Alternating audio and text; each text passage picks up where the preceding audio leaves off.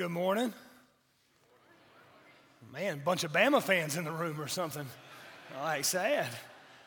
Good morning. I'm glad to be here. If you got a Bible, and I hope you do, go ahead and open with me. We're going to be in Ecclesiastes chapter 9, Ecclesiastes chapter 9, and a little bit in Ecclesiastes chapter 1. So go ahead and mark that if you will.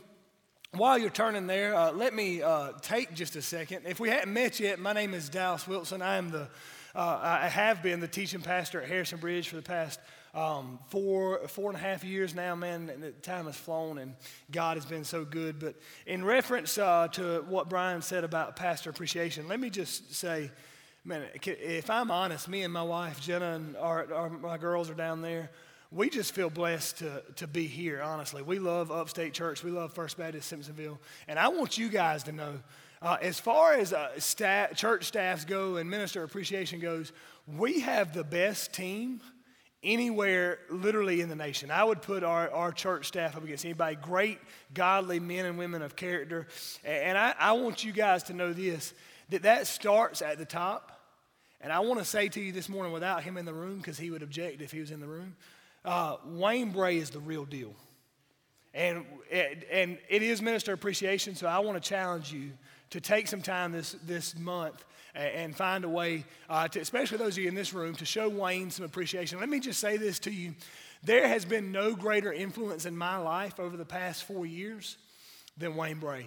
Uh, I've learned more about godly character. I've learned more about how to love my wife. I've learned more about how to lead uh, a church from Wayne than I have any other human being in the world. Uh, and in a day and age where pastors are about platform and power, Wayne's about empowering other people to accomplish the mission and not taking the spotlight for himself. So I, I say that, yeah, praise God for, for that.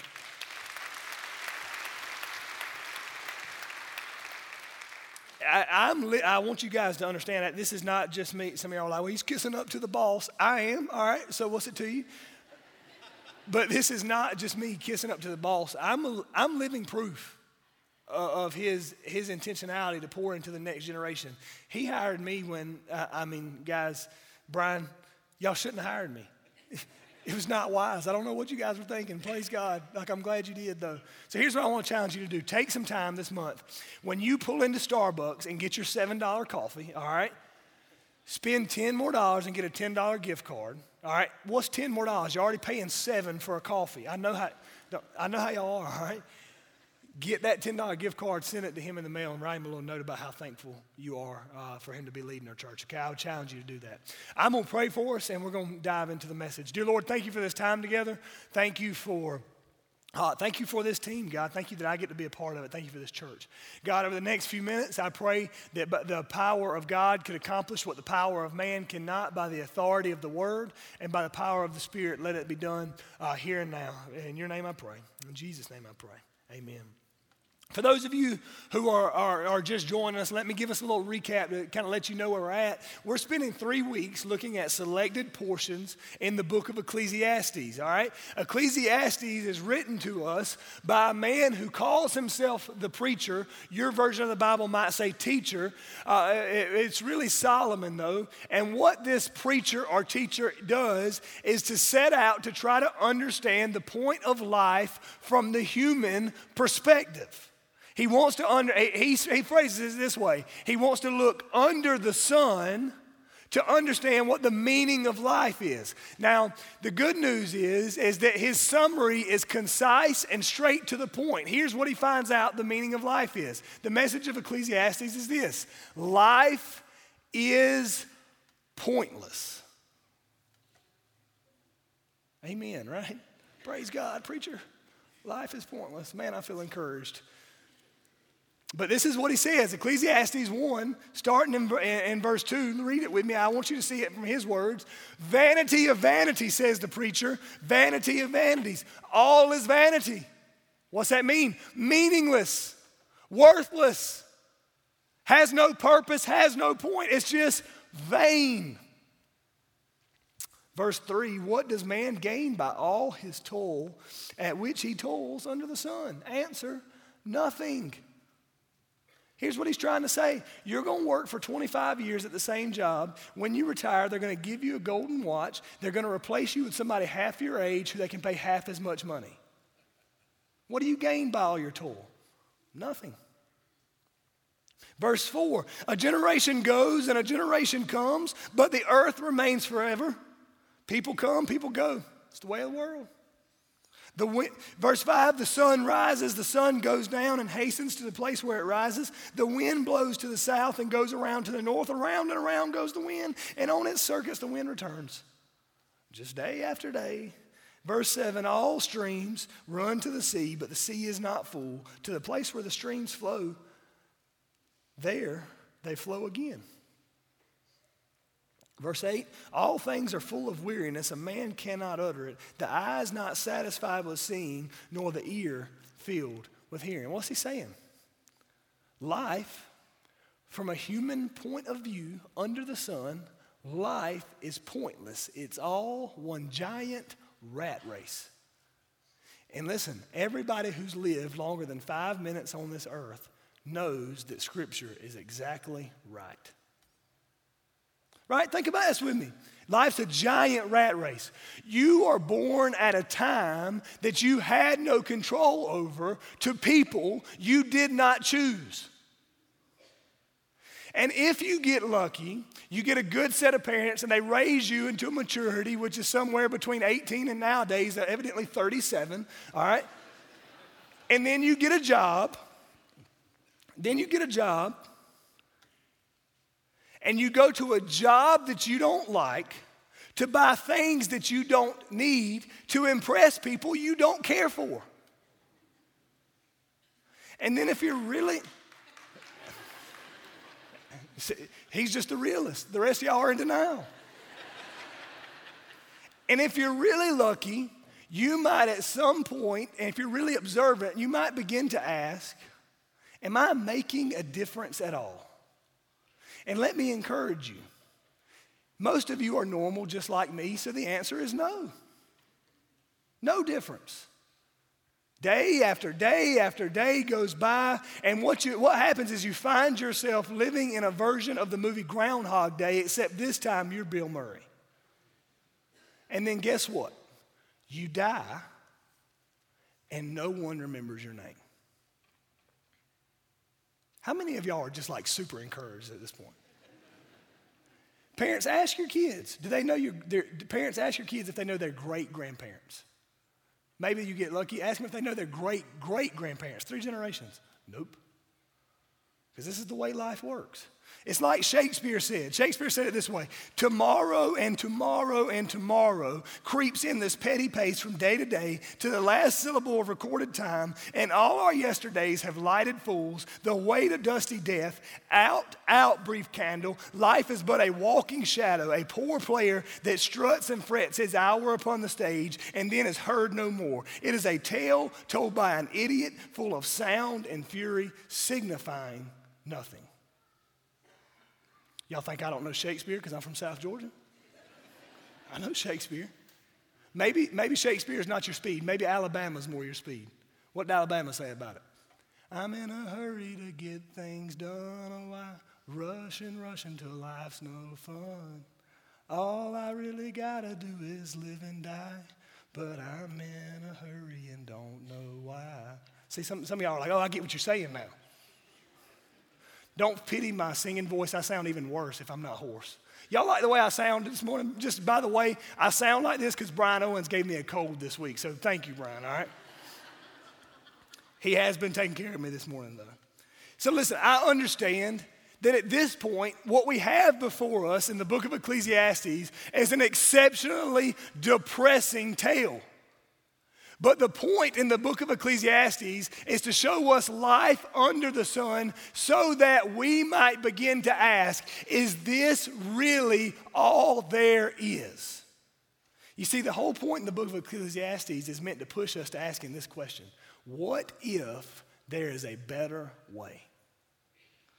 I would say it to you this way What if instead of buying into the lie that we have to live in this rat race, there is a God who has come to us from uh, uh, over the sun to under the sun, and he has come to give us life and life abundantly.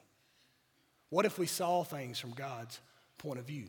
So, if you were here last week, we talked about our need to see time from God's point of view. What if we saw time from God's point of view? What if we used our time that God gave us in a way that honored Him? Today, what we're going to kind of look at is this we're going to look at how God wants to use us in the midst of a broken and fast life. And if you're a note taker, you can write this down. I think this is going to be the ultimate point that we're going to see today. Despite the cruel and quick nature, of life in a broken and sinful world, God wants to use you and your talents for His glory and the good of others. So, yes, life is tough. Yes, it goes quick. Yes, it seems unfair, but God wants to use you still. To this end, look with me uh, at Ecclesiastes chapter 9. Let me explain it to you this way. Ecclesiastes 9, starting in verse 11, here's what the scripture says Again, I saw that under the sun, that's an important phrase, under the sun. That's all we can see is things from our point of view. Again, I saw that under the sun, the race is not to the swift, nor the battle to the strong, nor the bread to the wise, nor the riches to the intelligent, nor favor to those with knowledge, but time and chance happen to them all. For man does not know his time, like fish that are taken in an evil net, and like birds that are caught in a snare. So the children of man are snared at an evil time when it suddenly falls upon them. Let's stop right there. I want, I, whenever we read through scripture like this, it's really important that we understand what the author is trying to help us see. We don't want to bring our own opinions to it. We want to see what scripture is trying to help us see. And in Ecclesiastes chapter 9, verse 11 and 12, the author of Ecclesiastes makes a couple of assumptions that we that he is expecting expecting us to agree with as the reader. Basically, what he's saying is this he, he's assuming that we would agree with two things. Number one, time goes really quick and life is unfair. He says the race is not always to the swift. In other words, life's unfair. I would say it to you this way sometimes bad things just happen to good people because time and chance happen to them all. The race is not always to the swift. Sometimes the best team loses. Sometimes, once in every 15 years, Bama fans, Tennessee will win. And so the author of Ecclesiastes says to us listen, life is not fair. Now, the question is for us listen, what do we do about that? Do we just take our ball and go home? Man, life is not fair, so I'm just to eat, drink, and be merry, for tomorrow we die. It's not what he says. Look with me at verse 13. He says, I have also seen this example of wisdom under the sun, and it seemed great to me. Here's what he's doing. He says, Listen, I know that life is unfair, but he wants to offer us something in the midst of an unfair and hard life. He says, I've seen this example that seemed to be great. What's he doing? He's offering us the chance to live a great life. A life that is more than just the rat race, a life that has purpose and has meaning. And I, I want to ask you this up front because I don't assume that the answer everybody has is yes. But I want to know, church, do you want to live a great life? Do you actually want to live a great life? Because listen, yes, I know life is hard. Yes, I know life is unfair. Yes, I know time is a thief and goes quick. But God is still offering you the chance to do something with your life that matters. Do you want to live a great life?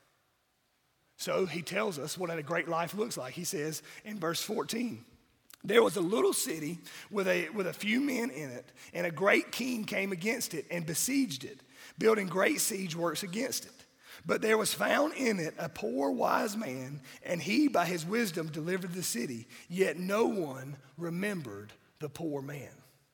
Now, let's, let's talk for, about this for just a second. What is it that seems great to, to Solomon. What is it that seemed great about this man's life?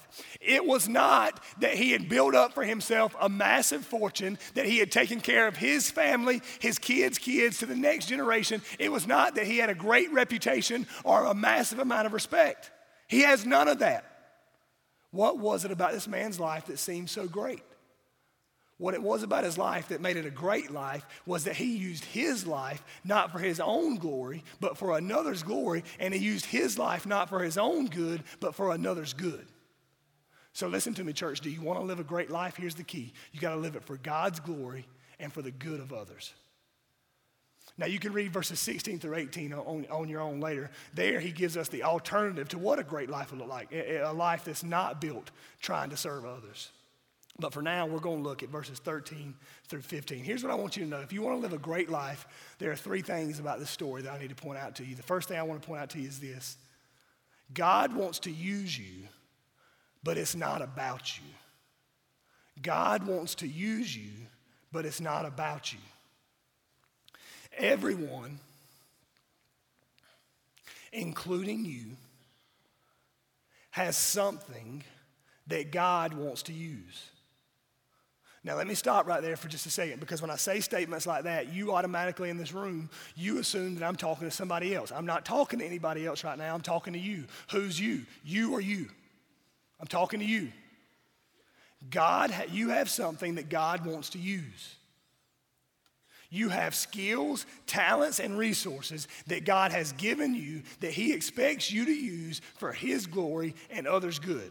Let me tell you why this is such a big deal.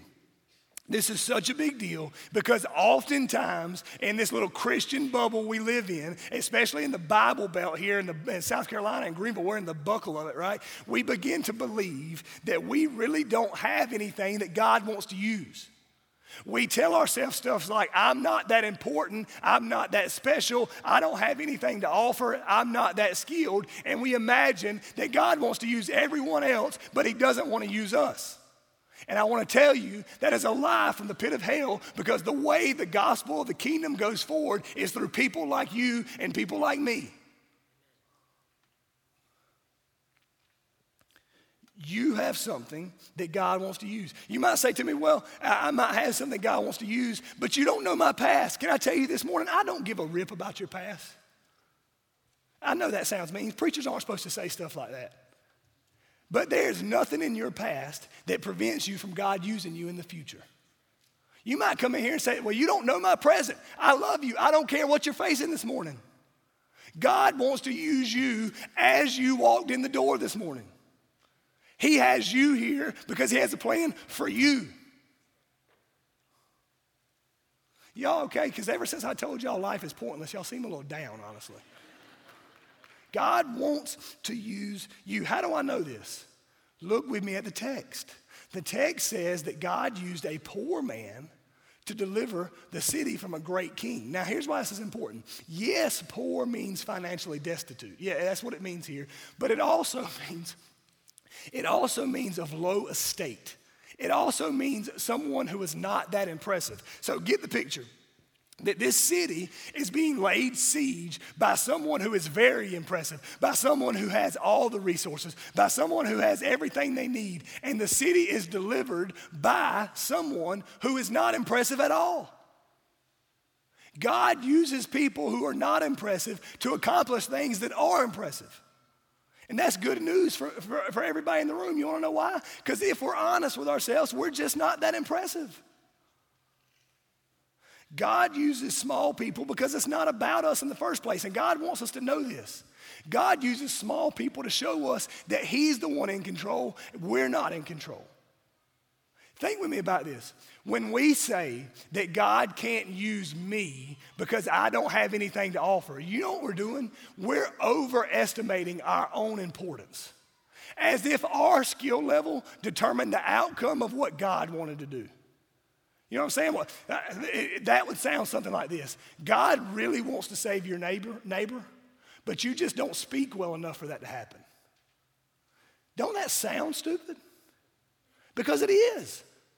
God really wants to, to, to, change your work culture. He really wants to use you to be a catalyst to love on a kid in one of your classrooms. He really wants to use you to take the gospel to that client. He, he wants to do that, but he can't because you're just not special. That's crazy. God uses small people to show us we're not in control in the first place. As a matter of fact, He's the one that determines the outcome. You know how we know that? Because the race isn't always to the swift. God's in control. And God uses weak people to show how strong He is. God uses small people to show how enormous He is. And can I tell you that this is the biblical pattern for how God has worked throughout human history? Think with me about this, all right? Let's think about how God has used people to accomplish things. We read the Bible sometimes and we just read it with a, with a really crazy lens of the people we're reading. Think with me about King David. King David is the great warrior king of all Israel, right? But what they, they had a song about David. Anybody know a song about David? He has killed what? Tens of thousands. Man, I just want to tell you, you might be bad, but ain't nobody singing a song about how you've killed tens of thousands, all right? David was a bad man. David was nothing before God used him. As a matter of fact, David was so much nothing that when Samuel came to Jesse and said, I'm going to anoint one of your, your children king, Jesse got all of his kids and he left David in the field because he said, There's no way David's going to be king. I'm just going to tell you, I'd have some daddy issues after that. Like, Dad, what do you mean you didn't call me? Oh, we're just getting together. We're just getting, nah, we, we've actually been here, but I just didn't think he would want you, right? But guess what? When God gets ready to slay the, the giant Goliath for defaming his name, he doesn't use the tallest man in all of Israel. You know who the tallest man in all of Israel was? Saul. He doesn't send Saul, he sends David. Why? Because it's not about us in the first place. I can give you example after example. How about Abraham?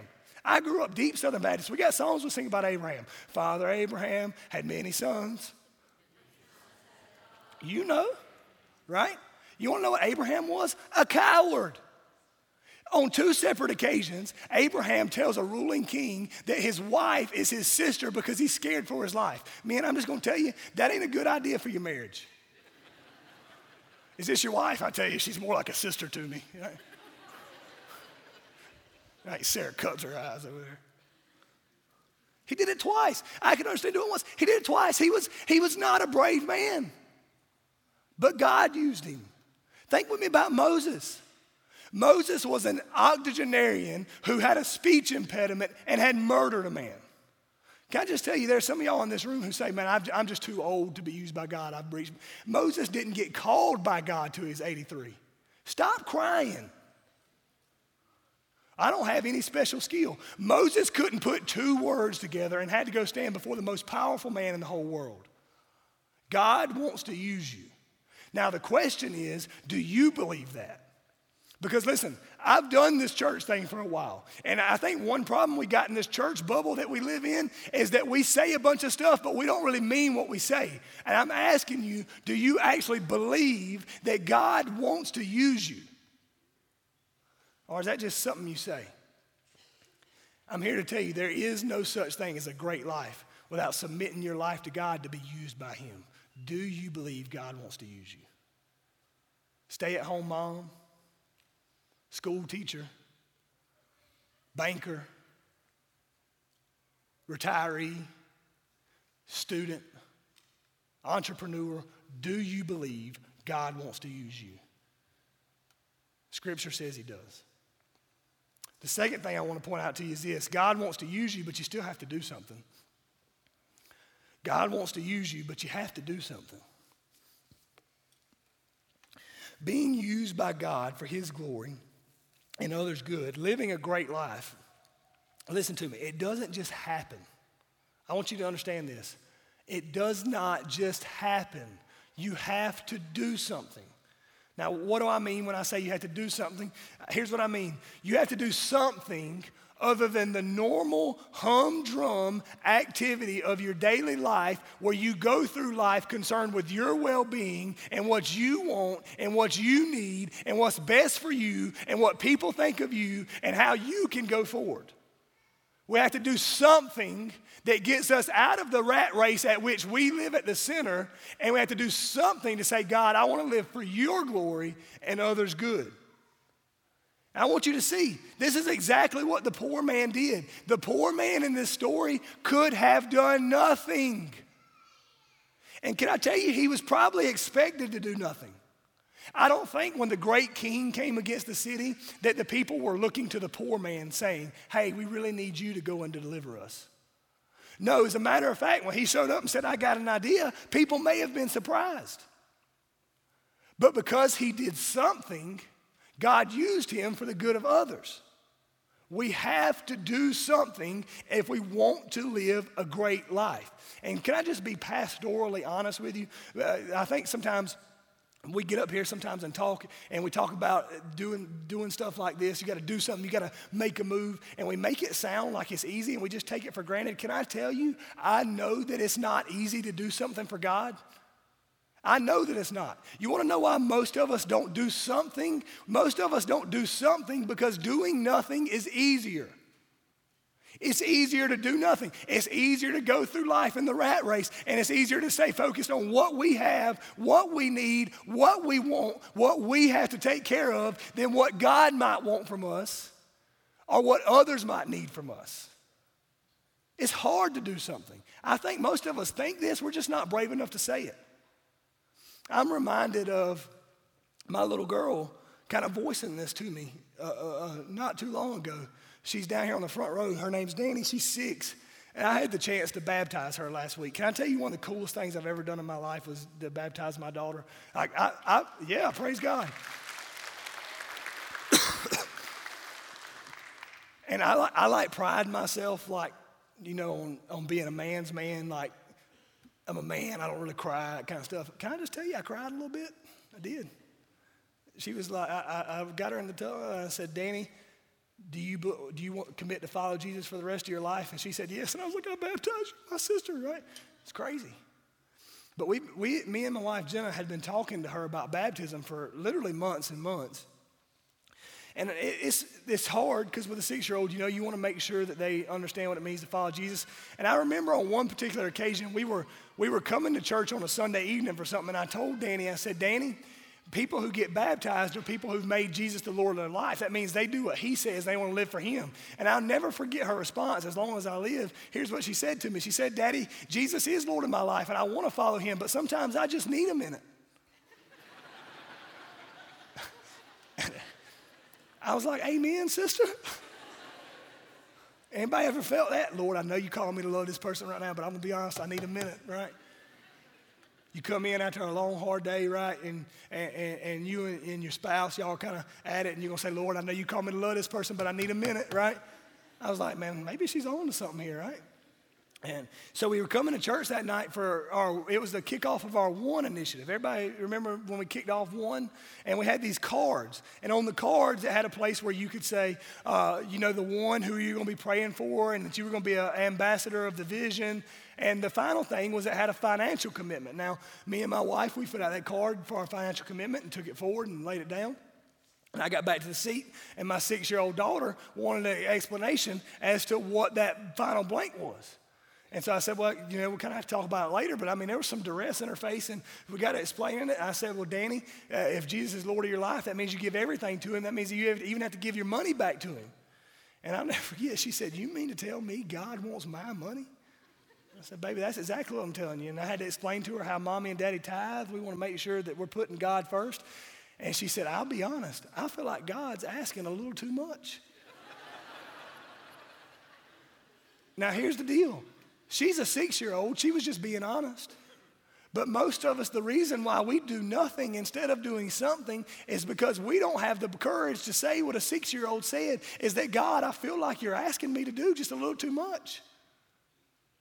And can I tell you why? It's because you're living your life in the rat race with you at the center instead of pulling back from the rat race and saying, God, you're at the center. Because get this when God's at the center, and He asks us to do something, it doesn't wreck everything. When we're at the center and God asks us to do something, you know what we say? God, I feel like you're just asking me a little too much. And I want you to understand this, church. The Christian life is built on steps of obedience in response to God's call.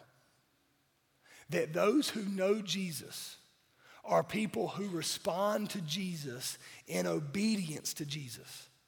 Such that I would say to you this morning if you do not live a life in response to who Jesus is and what Jesus is uh, and what Jesus has done, I would give serious thought to whether you know Jesus at all. We are being called to do something. The final thing I want you to see is this God wants to use you, but no one may remember your name. God wants to use you, but no one may remember your name. Oftentimes, we associate great acts of obedience or great accomplishments with worldly renown and worldly respect and human acclaim, right? Well, not this time. The Bible says that, not, not uh, that you could be obedient, that you could do something, that you could act for the glory of God and the good of others. And guess what? You will die and no one still may remember your name. That's what happened to the poor man here. It says he delivered the whole city and no one remembered his name. You can almost hear the conversation between people who lived in the city 50 years after the poor man delivered them. Yeah, think about it with me. The, the, the, the, poor man delivered the city 50 years go by, and, and, two people on the street in that city having a conversation. They say to each other, Do you remember when that great king came upon us and he besieged us and laid siege to the city, and we thought we were all going to die? And the other guy says, Yes, yes, I remember that. But one person saved us. What was his name? Uh, Bill. No, that wasn't his name. What was that guy's name? You know, the guy who did the thing that saved us from the guy. What was his name? The Bible says no one remembered his name. And Solomon's writing to us here to warn us that human praise, what other people think about you, whether or not other people like you, human respect is a fickle friend. And it can be here one second and gone the next. Such that, listen to me, we don't live our life in the middle of the rat race trying to make other people happy with us, trying to get other people to like us, trying to impress other people. We live our life to say, God, what do you want me to do for your good and the glory, your glory and the good of others? Don't, don't live your life trying to impress other people when you should be impressing God. Can I just tell you something? Social media has ruined us here. Social media has absolutely ruined us here because we now live a life where everything we do is to impress an audience of people we can't even see. And I'm just here to tell you what Solomon's telling you that like button's a fickle friend. It's here one second, gone the next. You want to have a great life? Worry about what God thinks of you, whether God remembers your name, not whether other people remember your name. You see, here's the key to a great life it's not found in building a personal legacy such that when you die, people talk about you for generations. It's found in building a legacy so that when you die, even though no one may remember your name, they remember the name of the God you serve. So, with that, I want to close, and I want to do so rather intentionally. The first thing I want to do is I, I, just want to know, church, do you want to live a great life? In order to live a great life, you must first know the great God who's come to ransom you from this pointless life. You see, Solomon writes this, this book in Ecclesiastes, and he says, Under the sun, under the sun, under the sun, everything under the sun is pointless. But the whole point of the, of the Ecclesiastes and the whole point of the Bible is that we don't live bound to what's just under the sun. We have a God who has come to us from over the sun, and He's come to us under the sun, and His name is Jesus Christ. And He died on a cross, and He rose again on the third day so that we might have eternal life and eternal purpose. Do you want a great life? It starts with having a great God and taking that God and putting him at the center where you've been and saying, God, I'm stepping out of the rat race. It's not about me, it's not about what I want, it's about what you want, God. Lead me, guide me. It's about what you want. Let me ask you this this morning. Have you ever come to know Jesus in that way? Have you ever come to know Jesus in such a way that you would say, I've been looking to get out of this pointless thing, this pointless endeavor I've been in? I've been looking to find somebody else to, to put at the center. I've been looking for somebody to give me life and purpose. Have you ever come to know Jesus in that way? If not, today is the day. He offers life and he offers it abundantly. Finally, those of you who do know Jesus, let me just close by asking this question Will you do something? Will you do something? Will you agree that I'm going to step out of the rat race? I'm going to put Jesus at the center, and whatever he does, whatever he asks, I'll do. Let me give you three, three things you might not leave here doing today. Number one, I want to challenge you with this Will you serve? Will you serve? This QR code on the screen, if you don't serve in any capacity in our church, I would challenge you take your phone out and scan this QR code and sign up to serve. Can I just tell you, I don't know why you would want to be a part of our church if you don't want to serve. We're on a mission to reach the upstate for Jesus Christ. And listen, if you're new here, I'm glad you're here. Welcome. But uh, get get get uh, to know the place a little bit. But I want you to know if you come to a place, if you want to come to a place where you can just sit on a pew and be comfortable and have your ears tickled and not be challenged, you have come to the wrong place. I don't know why you'd want to be a part of our church and not serve. Let me tell you a couple needs that we have. We need young married, and that they're going to find this insulting, middle aged married couples to lead small groups, to lead missional communities where people who are coming into our church can find a place to plug in.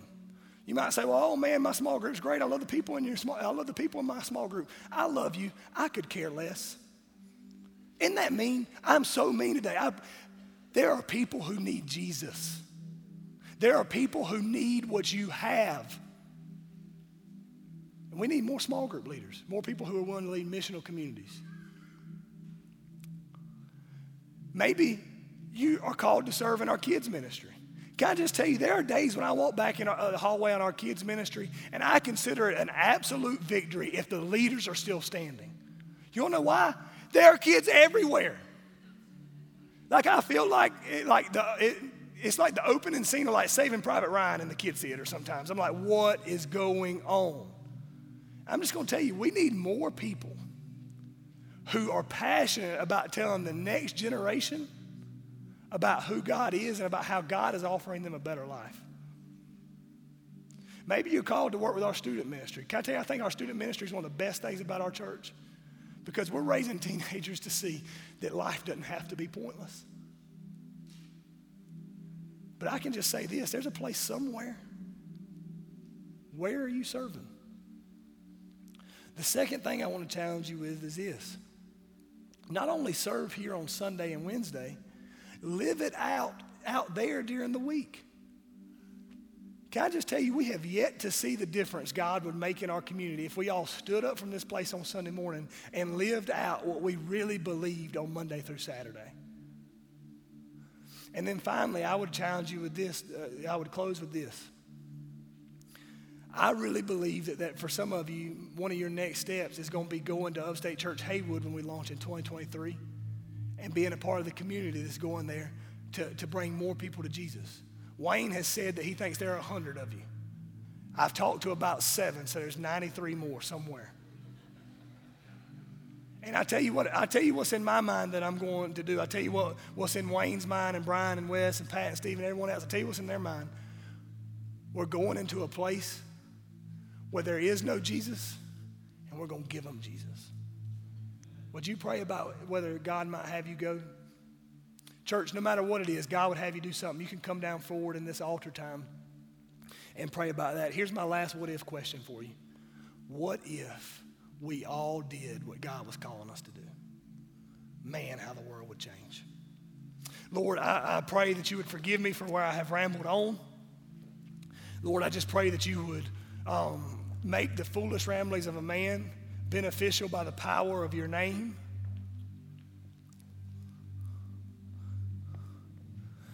Dear God, where I, if at any point today I overspoke, I pray that you would forgive me, Lord. I know sometimes just in an effort to communicate, dear God, I may even be to the point, dear God, and I pray that you would forgive me for that. Lord, I care about everybody in this room. Dear God, I care about where they are with you. I care about their next step. I care about why they love our church so much, dear God. But I do pray, Father, right here, right now, that you would not let us get so caught up in what we like that we leave ourselves at the center of the rat race and refuse to put you at the center, Lord. We love you, God. We praise you. do what only you can do in us. In Jesus' name.